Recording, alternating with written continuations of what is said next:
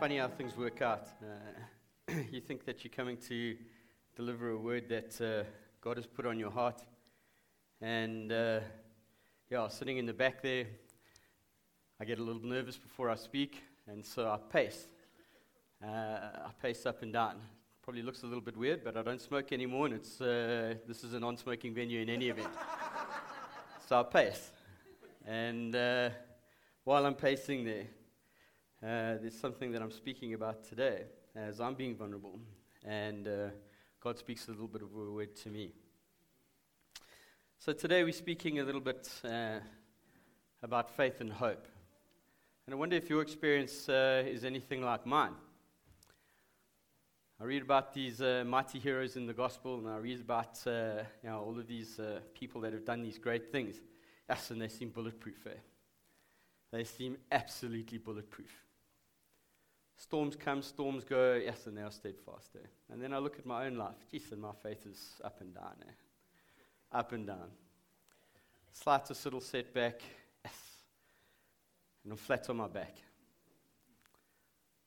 And so, as I'm preaching today, a little bit about faith and hope, I'm actually preaching to myself. So Daryl sent me a message uh, a little over a week ago, and he asked me if I uh, wanted to preach. And my standard answer whenever I get a message like that is, buddy, I'll pray about it.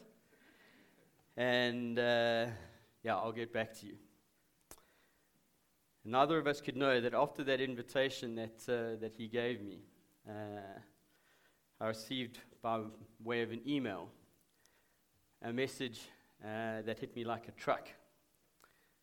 It was basically a flat-out attack on my character and my integrity. And uh, yeah, that kind of erased uh, any thoughts that I'd had of preaching at that particular moment. All I wanted to do initially uh, was lock myself in a room and hide away from the world. Um, while I was uh, just kind of processing all of this, you know, you go through all of those stages, and my first uh, kind of thought was to react in anger, to write back to this person and say to them, I'd very much like to bury the hatchet uh, very deep in your skull. uh, and I wrote that email, and I deleted it. And I wrote it again, and then I deleted it, and I wrote it again, and I thought, let me just sleep on it, and I'll send it in the morning. I'm a bit tired. It was early. I'd been working until about four in the morning, and uh, it was just by chance uh, that I'd got uh, picked up this mail. So I thought, maybe I'm just feeling a little ratty. Maybe I should just leave it. The next morning when my wife woke up, Kirsty's my wife. She's sitting at the, the back over there. She's wise, eh? Yo, she's wise. I showed her this email, and I told her what I was planning, and she was like, you, you could definitely do that, and I understand why you feel like that. But maybe, maybe, maybe you just want to wait. Anyway, so because my wife is so wise, and I always listen to her advice, always listen to your wife's advice, I thought, okay, let me just park this uh, for a little while. But it's going around and around in my head, eh? And it's becoming like quite all-consuming. So last Sunday came around, and I headed off to band practice, and uh, I'm usually here by about half past six. And that early on a Sunday, uh, it feels like the whole world's asleep, actually. And for a few minutes, just in that little drive uh, between my house and the little school hall here in Faramir, um, you're completely alone with your thoughts.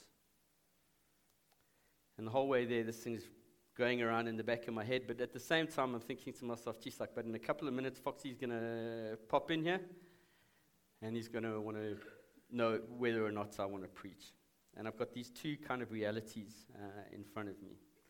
It's my circumstances and this invitation that I feel that, like, God is giving me. And in that moment, I could either focus on these circumstances and say to him, buddy, you know, Uh, thanks for the invitation, but I've got a lot going on right now. I've got this uh, situation to deal with, uh, so I just need to park that. Uh, thank you for the invitation. I'll, I'll do it some other time. But I decided that I would rather focus on God's invitation uh, in that moment. Not one hundred percent sure why I decided that in the moment, but that I decided that's what I was going to do. I knew that I couldn't deal with this situation and prep for preaching uh, this week at the same time. So I decided I would do the preach. A few minutes later, Foxy rocks up in his maroon minibus, and while he's chatting, while I'm busy chatting to some of the other guys in the band that have arrived early with Morgan, um, I said to Foxy, I choose the invitation. I don't know what situation you're facing right now. There's there's a lot of things going on. It's the end of the year, it's busy, work's hectic. There's a lot of things going on in your life right now. I want to say to you that you can focus on your circumstances in this moment, or you can focus on the invitation. You can focus on what God's doing. And those are always the choices that we have before us. Okay. So after I told Daryl that I uh, would preach, I sat down on the Monday morning in my quiet time, and I had no idea of what I was going to preach on. Absolutely nothing. You know, sometimes you've you've gotten a bit of an idea of a seed or something like that, and you think to yourself, I can expand on that a little bit. Jeez, and I was flat. I had nothing here.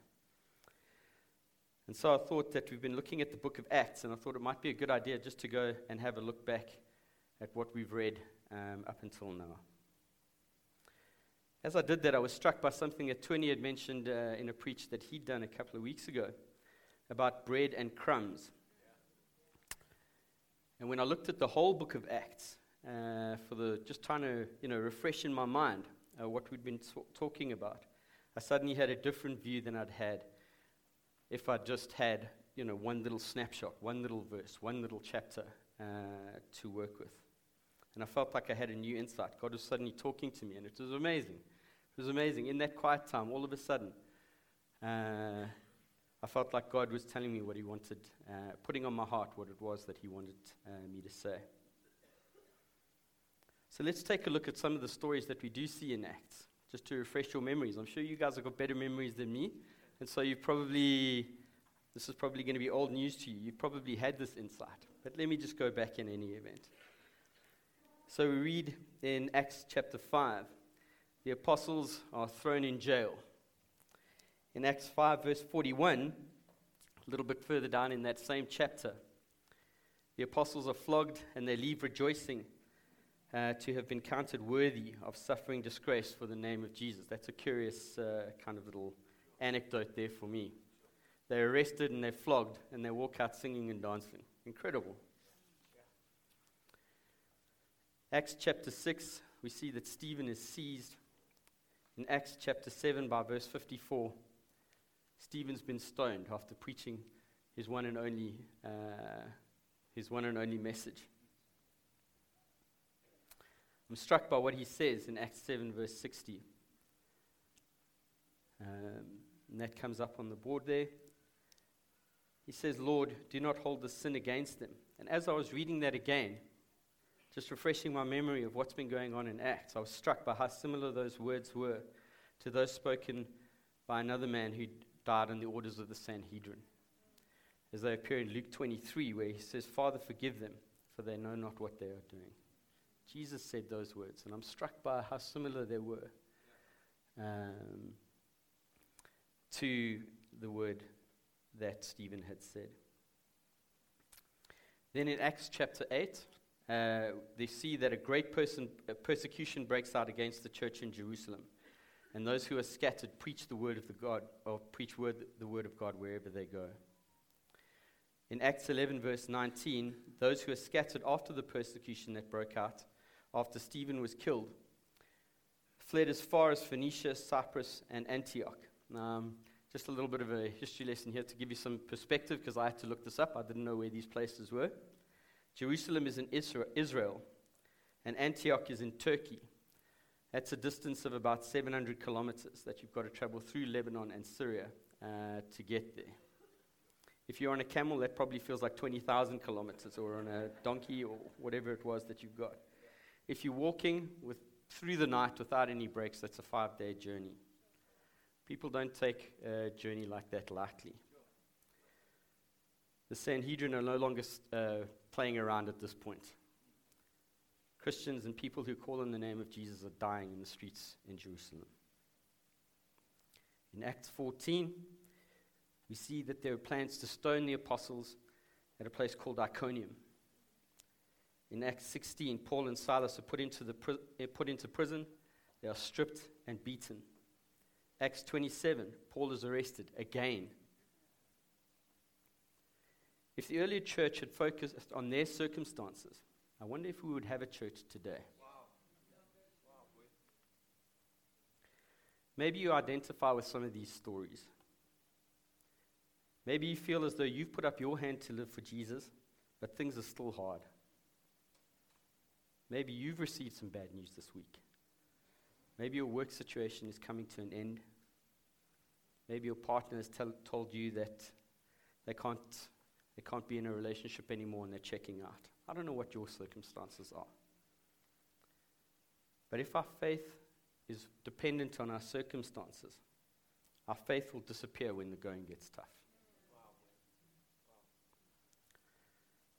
Last week when I received that uh, that email, my faith was low. I felt like I'd been defeated. I'm struck, though, as I read Acts, how the same names keep cropping up. Just as one example, Paul is arrested, Paul is flogged, Paul is chased away, Paul is shipwrecked, Paul is arrested again. I almost want to say to this, like, my man, this whole Christianity thing is not working out for you. You know?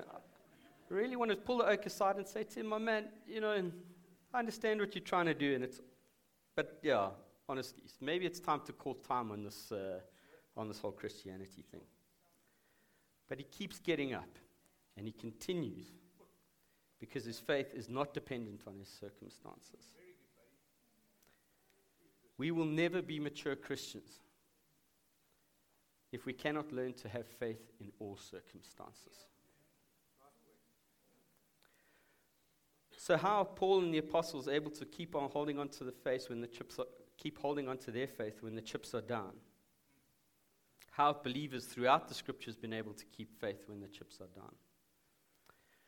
I'm reminded in the book of Hebrews, uh, at Hebrews eleven, uh, by something that my own little tag for it, you can call it whatever you like, but I call it the Faith Hall of Fame. And we read how, by faith, Enoch did not die. It's a little throwaway verse as you're reading through uh, that section of the scriptures in Genesis. We read about this man named Enoch, whose faith was so great that he did not die. They looked for him, but they could not find him. Isn't that an incredible story? Huh? We read about Noah, who built the ark, and he started building the, building the ark when it wasn't raining. His next-door neighbors must have thought that he was completely nuts, bro. If I'm living up here in the Highveld and my next door neighbor starts building a boat and says to me, no, that uh, it's going to start raining, I'm going to need a boat. Yeah, I don't know how much more I'd have to do with that oak after that. We read about Abraham, who even after, uh, who followed God's command, even though at the time of his death, he hadn't seen this great nation that he'd been promised, and he was living as a stranger in the land that he would one day inherit. He kept going even though he hadn't received the promise uh, that God had given him at that point in time.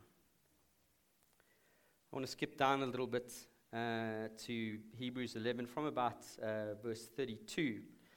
But there we read about, there were others who were tortured, refusing to be released so that they might gain a, an even better resurrection. Some faced jeers and flogging and even chains and imprisonment. They were put to death by stoning. They were sawn in two. They were killed by the sword. They went around in sheepskins and goatskins, destitute, persecuted, and mistreated, and this world was not worthy of them. They wandered in deserts and mountains, living in caves and holes in the ground. These were all commended for their faith, and yet none of them received what had been promised, since God had planned something better for us, so that only together with us would they be made perfect. So there's some debate as to who wrote uh, the book of Hebrews, but there is evidence to suggest, or a school of thought that says that it may have been written uh, by Paul. Paul, who was Saul, who watched as Stephen was stoned, who after Stephen was stoned, secured letters from the Sanhedrin to make sure that anyone who else who preached the gospel would suffer the same fate. And years later, after his own conversion experience, he writes those words.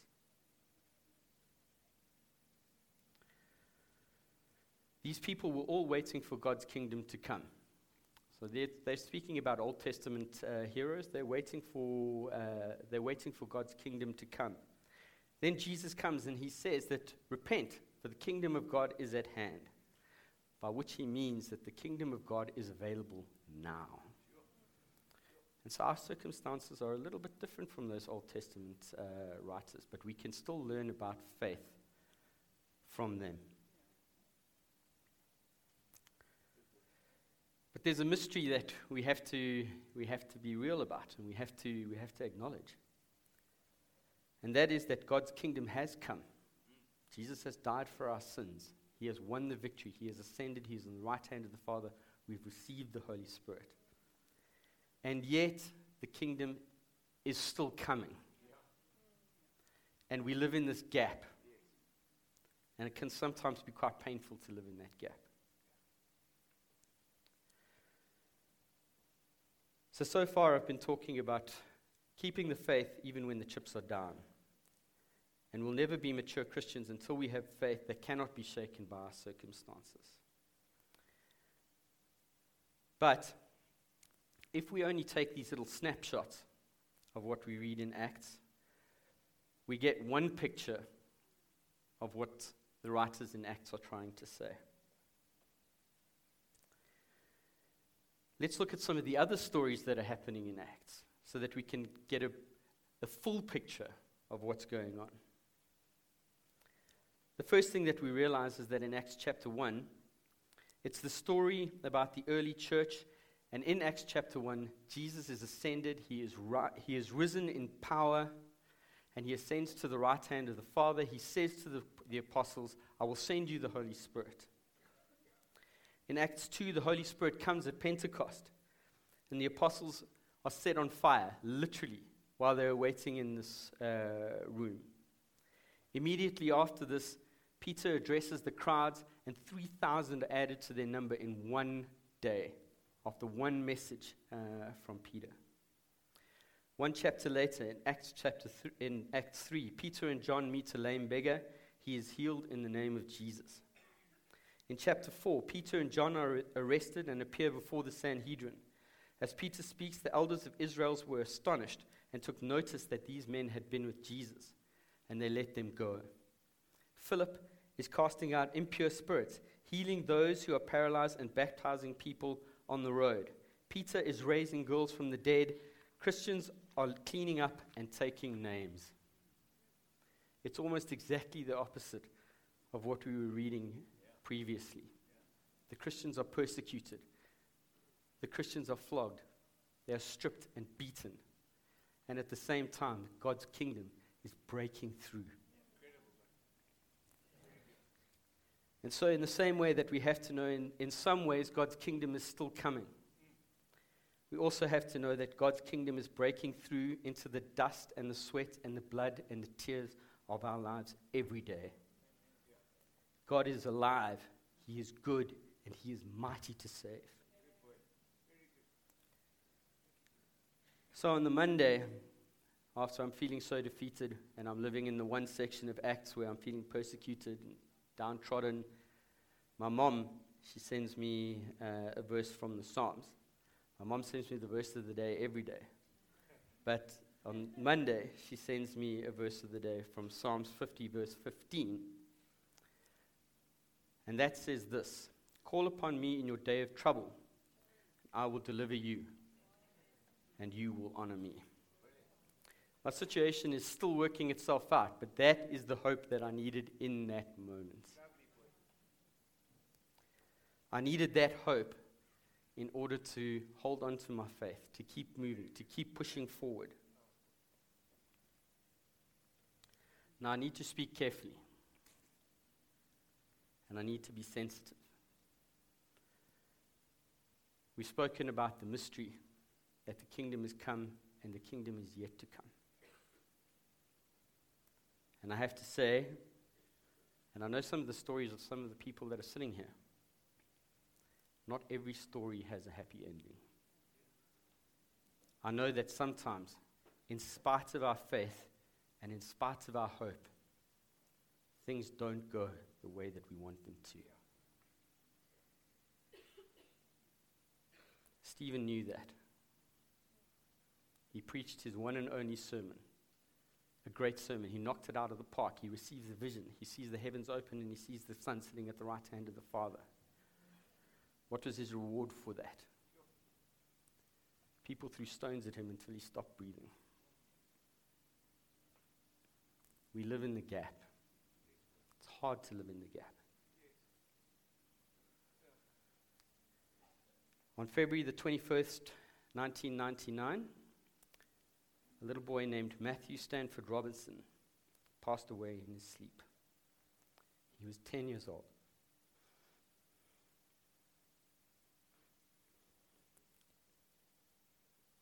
Hope you don't mind if I... I've got a frog in my throat.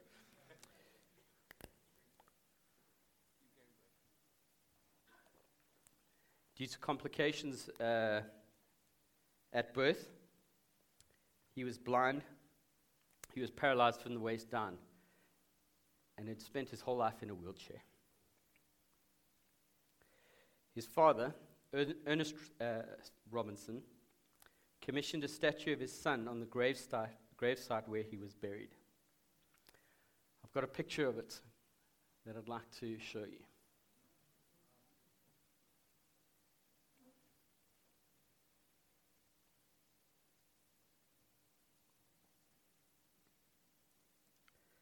It's Matthew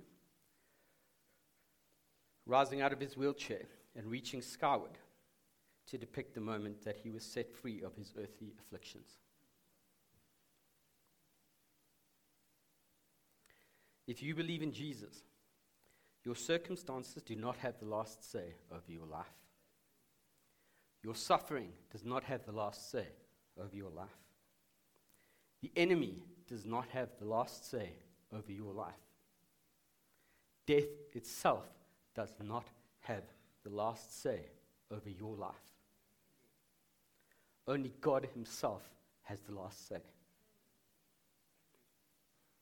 And his plan is to make everything new, to wipe every tear from every eye, to do away with mourning and crying and pain. If you don't believe me, you can read about it in Revelations twenty-one. Never forget that God's most powerful work was done in a graveyard at Joseph's tomb after everybody had left and moved on with their lives two thousand years ago. God hasn't forgotten about you. His kingdom is breaking through in our lives, and if we hold on in faith, our hope will not be in vain. The apostles knew that. Stephen knew that. Jesus knew that. It's hope that sustains our faith when the chips are down.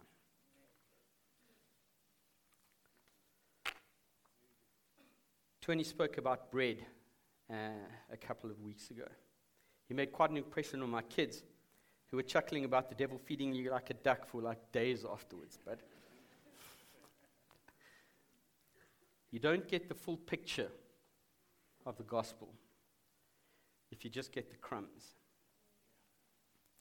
We should be like a starving man. We should eat the bread, not letting even a single crumb go to waste. If you just get the crumbs, you may think, on the one hand, that the gospel is just about being faithful, just about hanging on through the storms, just about persevering until one day you die, and maybe you get something uh, on the other side. On the other hand, you may think it's just about hope, and that God's kingdom has already come, and that the good times are just going to keep on coming. We need both of those if we are to get the full message of what the apostles are trying to teach us in the book of Acts. If we need, if we read Acts, we need, we know that we need both faith and hope. When Tony spoke about how we need bread, he was talking about the bread of the word. In John one fourteen, we read that the word became flesh, and we know that John is talking about Jesus. Later in Mark and Luke, we read about Jesus who at Passover took bread and broke it, and he said, "This is my body broken for you." We're going to share communion today. Daryl's going to lead us in just a few minutes as the band comes up. But maybe your faith is wavering today. Maybe you need a little bit of hope. Can we, as we just take this moment to have communion together now,